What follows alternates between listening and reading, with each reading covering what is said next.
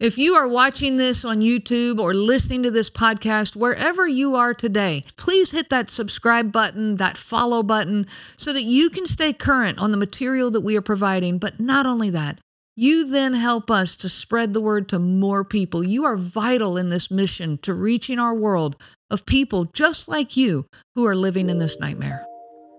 Welcome to the Covert Narcissism Podcast. I'm your host, Renee Swanson. So Marie, can you give us a little bit of a maybe a snapshot of your life that that is what caused your journey of exploring the the term covert narcissism? Yes, my journey started uh, before it was a thing. So um, I just wanted to share briefly uh, a history. Uh, you know, I wanted to share that I grew up in a big Catholic family and uh, was very loved and felt very secure. And uh, I also was a shy child who um, found got lost in books and romanticism and dreams and uh, spent a lot of time, you know, in my imagination. Uh, and then uh, it was lucky enough to uh, get into a, a well-known uh, good university that was difficult to get into and um, i was really happy to do that being like the first generation to go to university um, in my family. Um, my mom died when i was there my junior year from cancer which you'll will show up later in the story. Um, and then not too long after my dad shortly started dating and then not too long after married um, another person. Um, so I just felt like uh, I was on my own from a very young age um, and was very responsible. Um, and then uh, I met my future husband, um, what I would say now on the rebound. I didn't think of it back then in the 90s, but um, a person I was engaged to found someone else. And um, I met this person. And uh, of course, he presented to be um, I just was so happy. I was every he was everything I dreamed about. Um, it, he was also Catholic from a big family.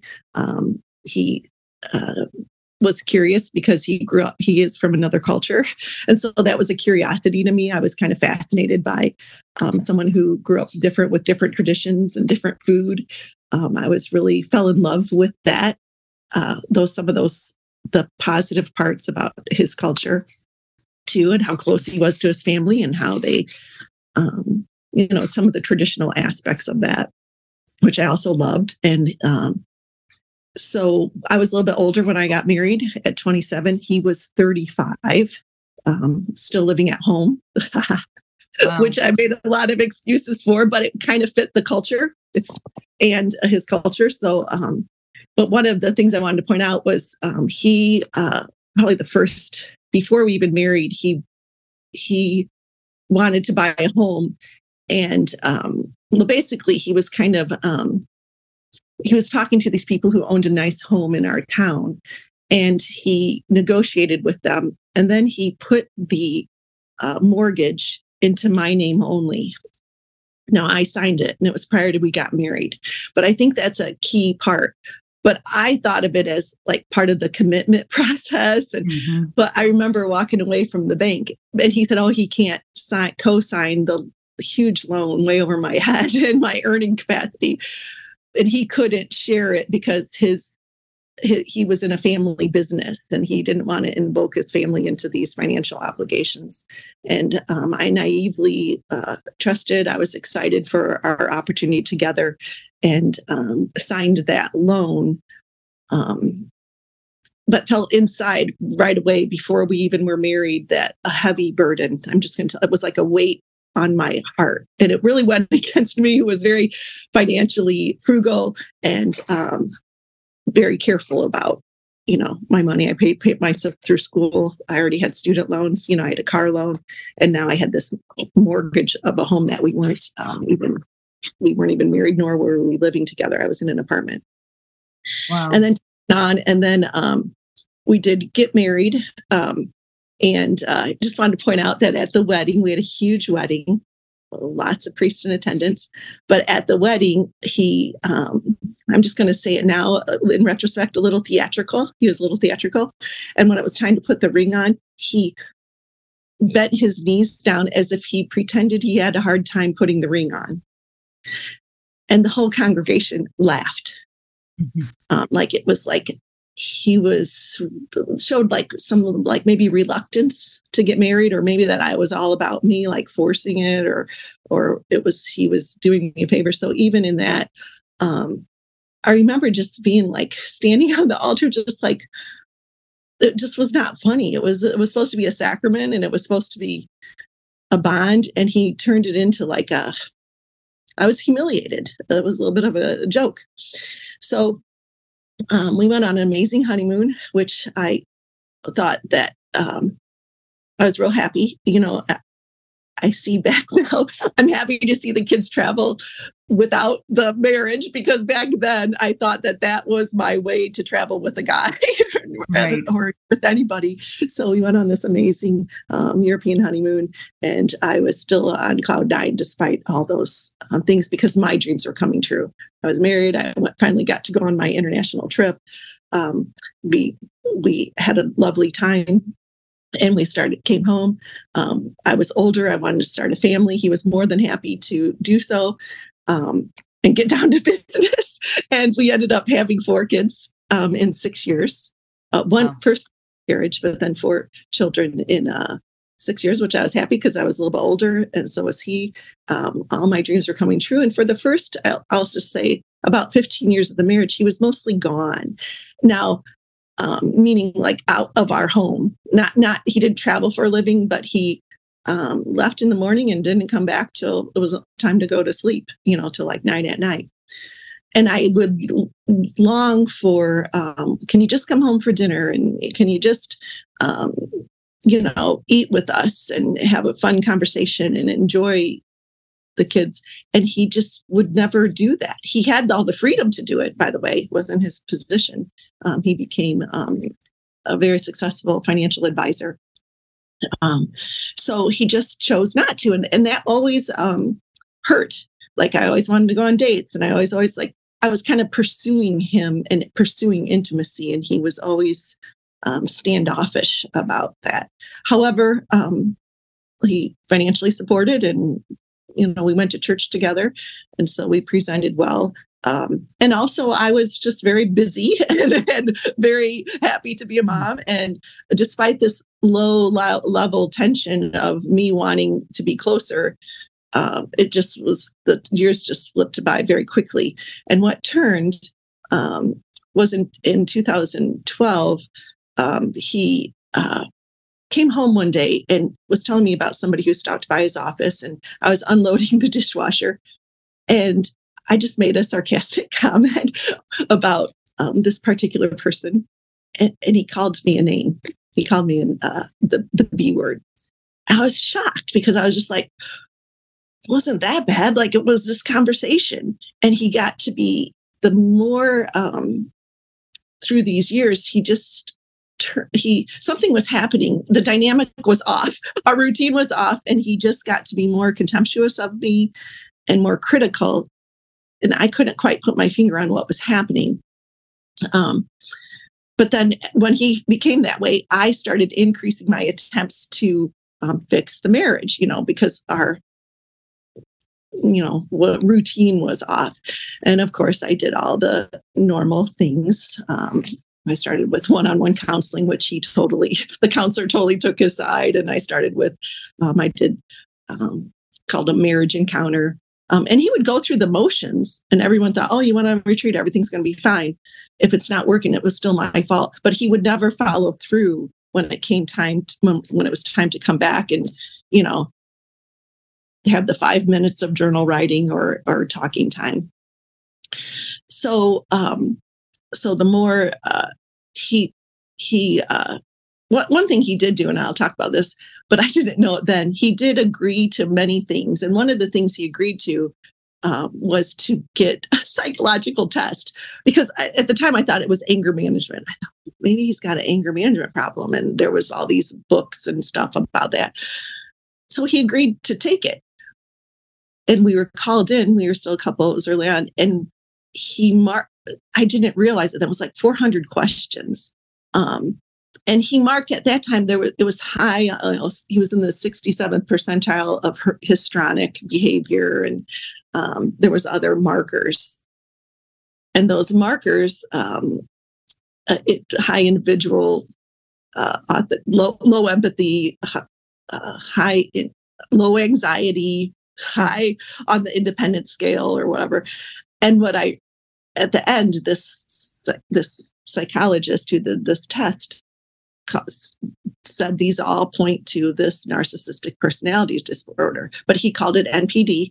And I, I will tell you, in 2012, I, it didn't even register for me. It was just a test, and it was um, it didn't mean too much, except that it validated my um, own uh, perception of him. That's what it kind of validated. But he didn't he didn't change and he didn't any nothing happened. But words, the more I tried to get out and the more um he wasn't changing. And then when he would go through the motions, let's say, for example, I wanted him to read this card to me at night. this was one of my tasks for him. It was a lovely, beautiful card that he gave me, but I never felt any emotion from him.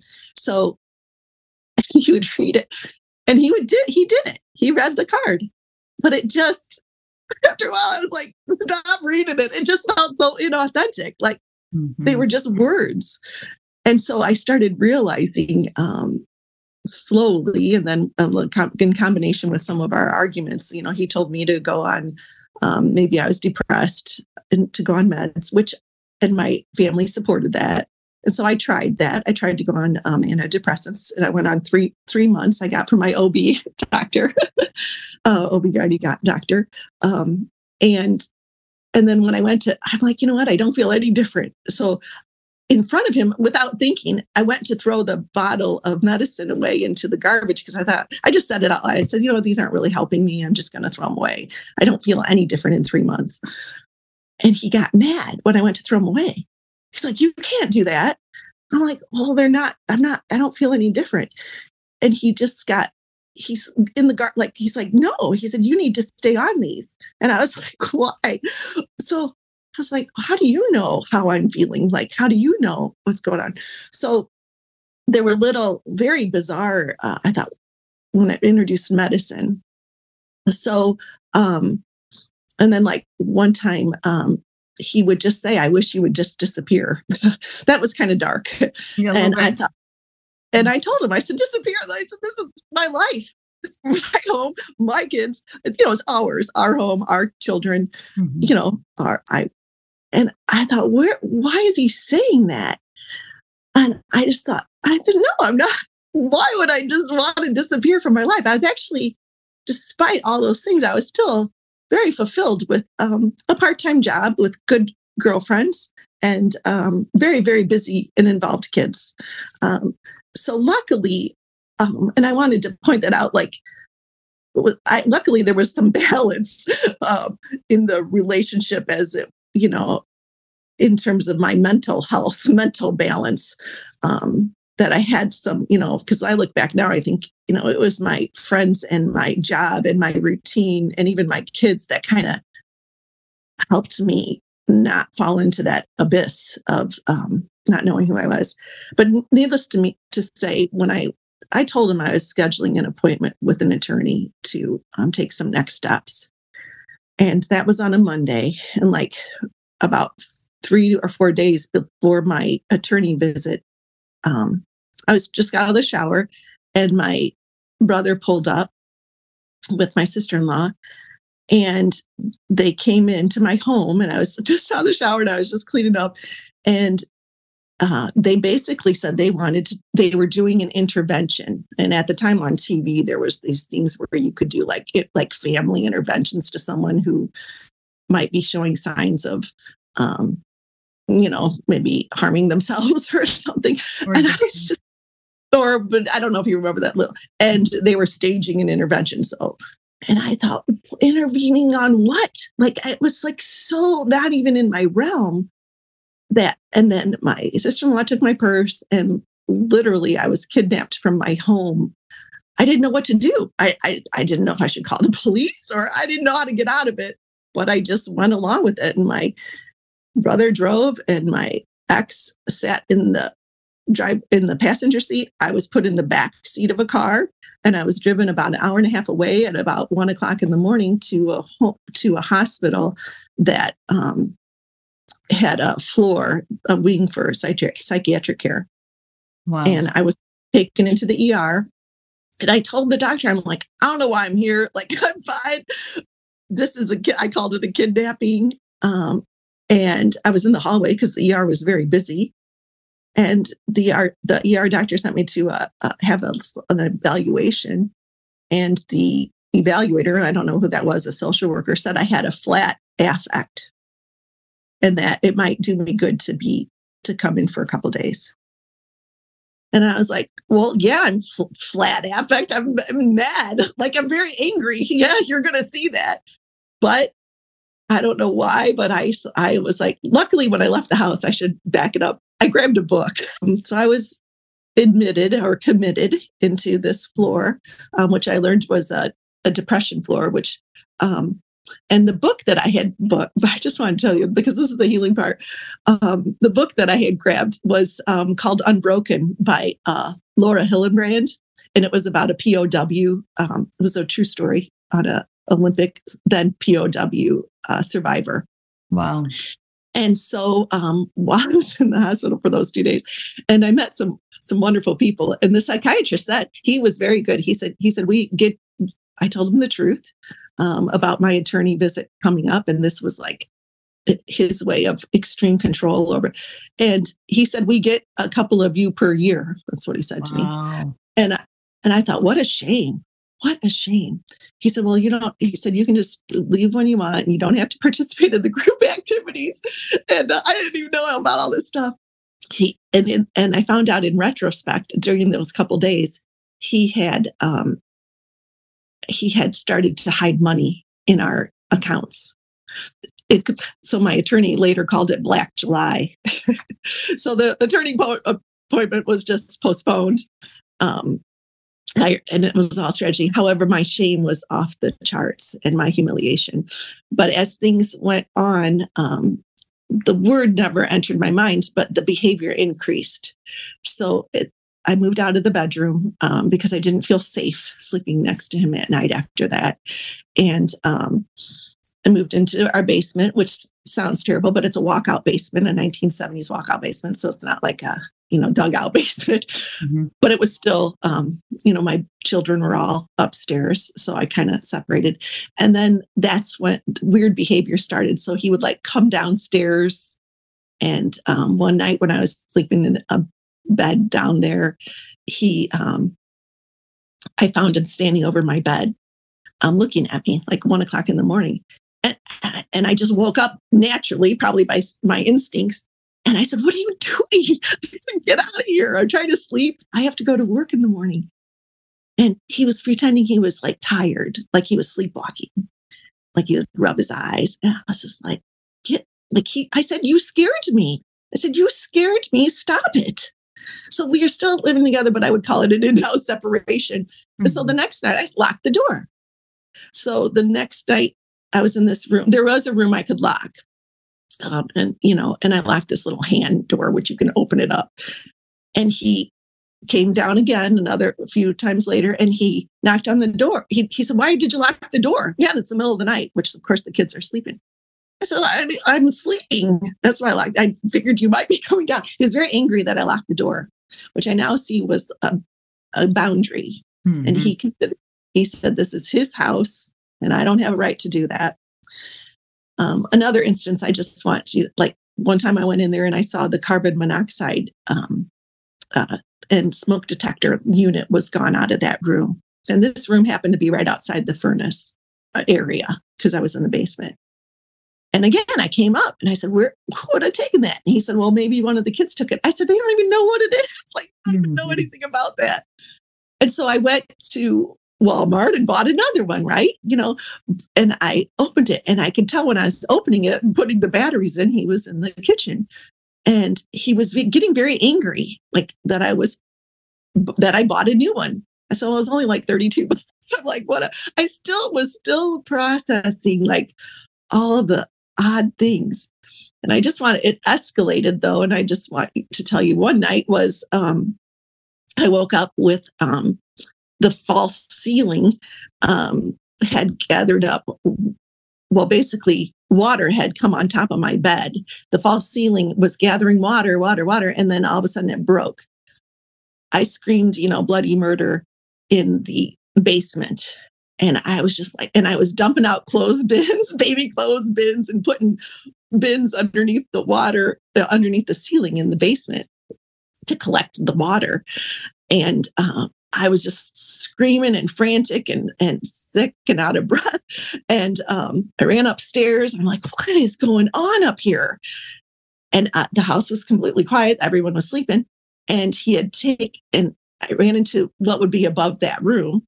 And it was the laundry room. And he had taken the hose out of the, instead of putting it into the washing machine, he had stuck it into the, um, the, like a cavity underneath the basement and then he turned on the washer and went to sleep.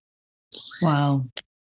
He he ran, he came, met me in the laundry room, and he just said, I, I don't know why I did that. I must have been thinking. Well, it took a lot to get the hose out. It's clamped in. And I stared at him and I looked at him and I just had this thought that he's trying to kill me. Like for the first time. I thought, he is trying to kill me. He and he and he was trying to set it up where he was trying to frame me for his intention of trying to kill you is what I think now. I was like, mm-hmm. and the disbelief, like I was on my knees and the he went to bed, he went to sleep, he went right. Oh, well, it's just you know nothing. And I was on my knees, and it still makes me cry because I just could not wrap my mind around my husband and my would do this to kids or, or even comprehend that. Mm-hmm. So um, I knew. So um, up until then, I was making notes, and the notes had, were on the calendar, and they were part of my um, keeping track for my own sanity. sure. And so I just write on a big family calendar, you know, on soccer practice, um, you know, washing machine incident. so um, because it helped me because my life was so busy and chaotic. So like, and that, I will tell you that was a good thing.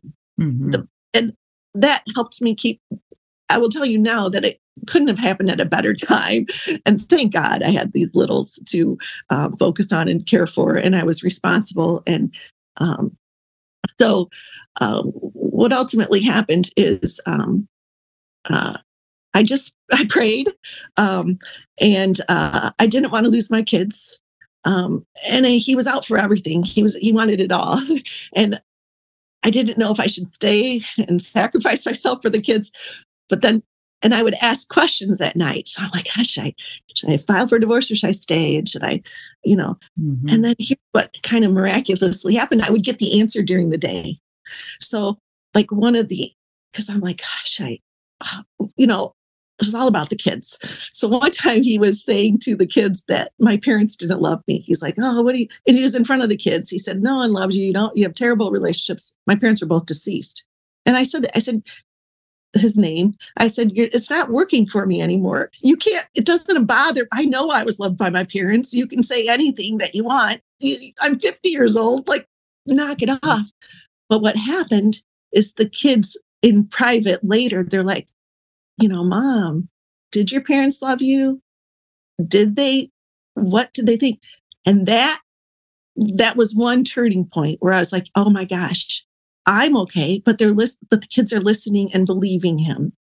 Mm-hmm. That narrative that he's drawing, and it's not the truth. And even though I can say to the kids, it's not the truth, I, they did, his voice was louder in their heads than mine. And um, that incident, and then there was another incident where um, I was did the laundry. Every all the children were sleeping, and I was doing laundry. And I walked into my three boys' bedroom. They had three twin beds um, in the master bedroom, which we had given over. And I was carrying laundry to put away into the closet, and my ex was laying on the bed uh, with my ten year old in a twin and they were already sleeping before he came home. He I, he may have even had still had his trench coat on, like his work dress coat. And I just, again, it was just like, it was quiet. And I was like, I was like, do you ever have that scream, that the, the whisper scream? I was like, get up, you know, because the kids were sleeping. I'm like, mm-hmm. get, get out of here. Like, what are you doing in here? Like, the kids are sleeping. Get out of this room. And again, he's like doing this sleep, fake sleep. He's like, oh, I just was so tired. I just I was like, I'm like, go sleep anywhere else. You do not have to sleep in a twin bed with a 10 year old, you know, son. I just found it, it just like cringy. Um, mm-hmm. And I was, and he got up and left and I was putting the clothes away in the closet. And it just, again, it was one of those on your knees moment where I was like, yuck. what was that? Mm-hmm. Why would he do that? You have been listening to the Covert Narcissism Podcast with your host, Renee Swanson. Be sure to check out our website at www.covertnarcissism.com. There you will find many resources just for you to help you on this journey. You can also reach out to me by email at Renee, R E N E E, at cnglifecoaching.com. Those letters are CNG, as in Covert Narcissism Group. I do look forward to hearing from you. I wish you so much peace on your journey of healing. The information provided by Renee Swanson and the Covert Narcissism podcast is for educational purposes only and is not to be used for diagnosis purposes and not intended to be a substitute for clinical care please consult a healthcare provider for guidance specific to your case. This material discusses narcissism in general. It does not claim that any specific person has narcissism and should not be used to refer to any specific person as having narcissism. Permission is not granted to link to or repost this material to support an allegation or a claim that any specific person is a narcissist. That would be an unauthorized misuse of the material and information provided.